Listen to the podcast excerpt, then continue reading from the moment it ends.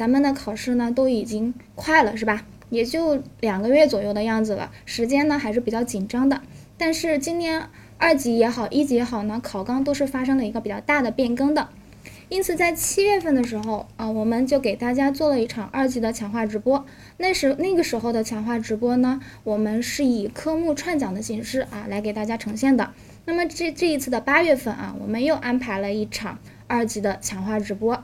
但是这一次直播，咱们转化一下思路啊，我们就不再围绕着科目的框架进行展开了，我们只针对一个方向啊，那就是新考纲。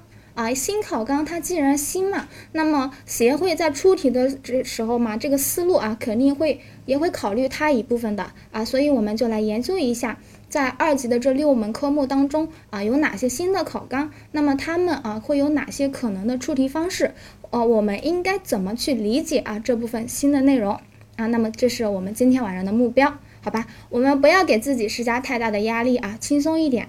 好，那我们来看一下啊。今天晚上直播，我们主要会看哪些方面？那么第一个啊，我们来关注一下整个的 FAM 二级的总体的考纲变动。那么接下来啊，我们再看具体的细节。那么有了这些新考纲之后，我们应该如何处理应对呢？啊，如果大家在直播的过程当中有任何的疑问的话，都可以打断我啊，我们可以在线答疑，好吧？啊，因为我们这是直播嘛。好，那么下面我们就正式进入第一个环节了啊。好，那么下面我们就正式的进入第一个部分，我们来看一下考纲啊变动。首先我们来看一下大致的整体的考纲变动。那么是二级啊，咱们要知道二级和一级是不一样的。一级呢，它一共有四门课，二级呢是有六门课的。那么三大风险啊，对应的是银行比较主流的三大风险，市场信用操作啊，它们各自的权重占比呢是百分之二十。与此同时啊，原先的投资组合风险啊，它仍然是投资组合风险，它的权重占比呢是百分之十五，没有发生任何的变化。那么接下来的流动性风险啊，它是一门新增的科目啊，占到了百分之十五的权重。还有最后一个金融案例啊，每年都有。占到的权重呢是百分之十啊，这是一个最小的权重占比。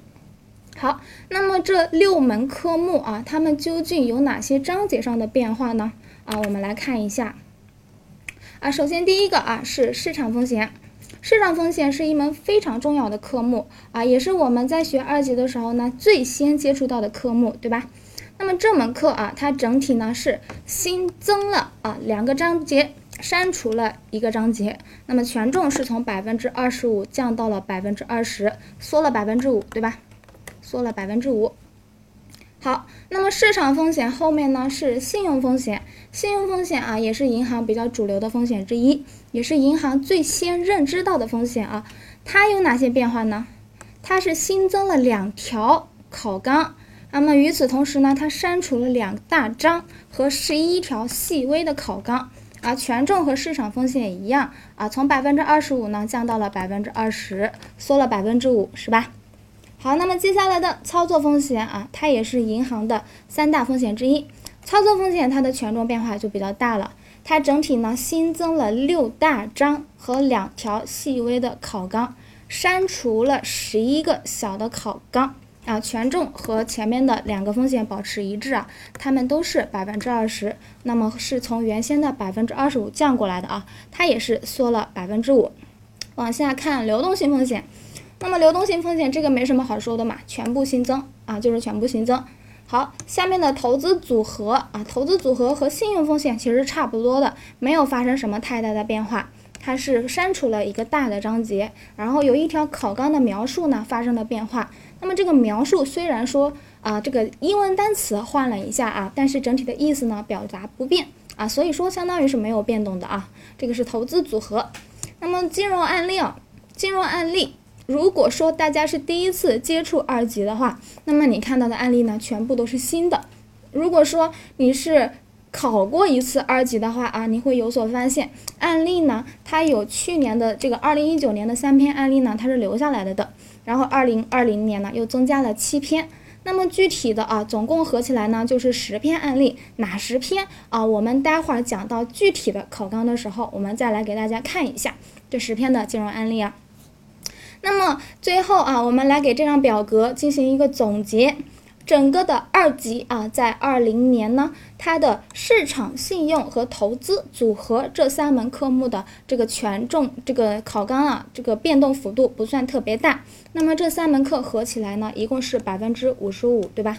百分之五十五变动不大。剩下的操作流动性还有金融案例呢，加起来是百分之四十五。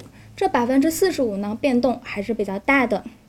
由此可见啊，今年。不管是十月份还是十一月份备考二级呢，这个压力都是比较大的啊，因为变动的多，对不对？变动的多，所以我们要学的新东西比较多。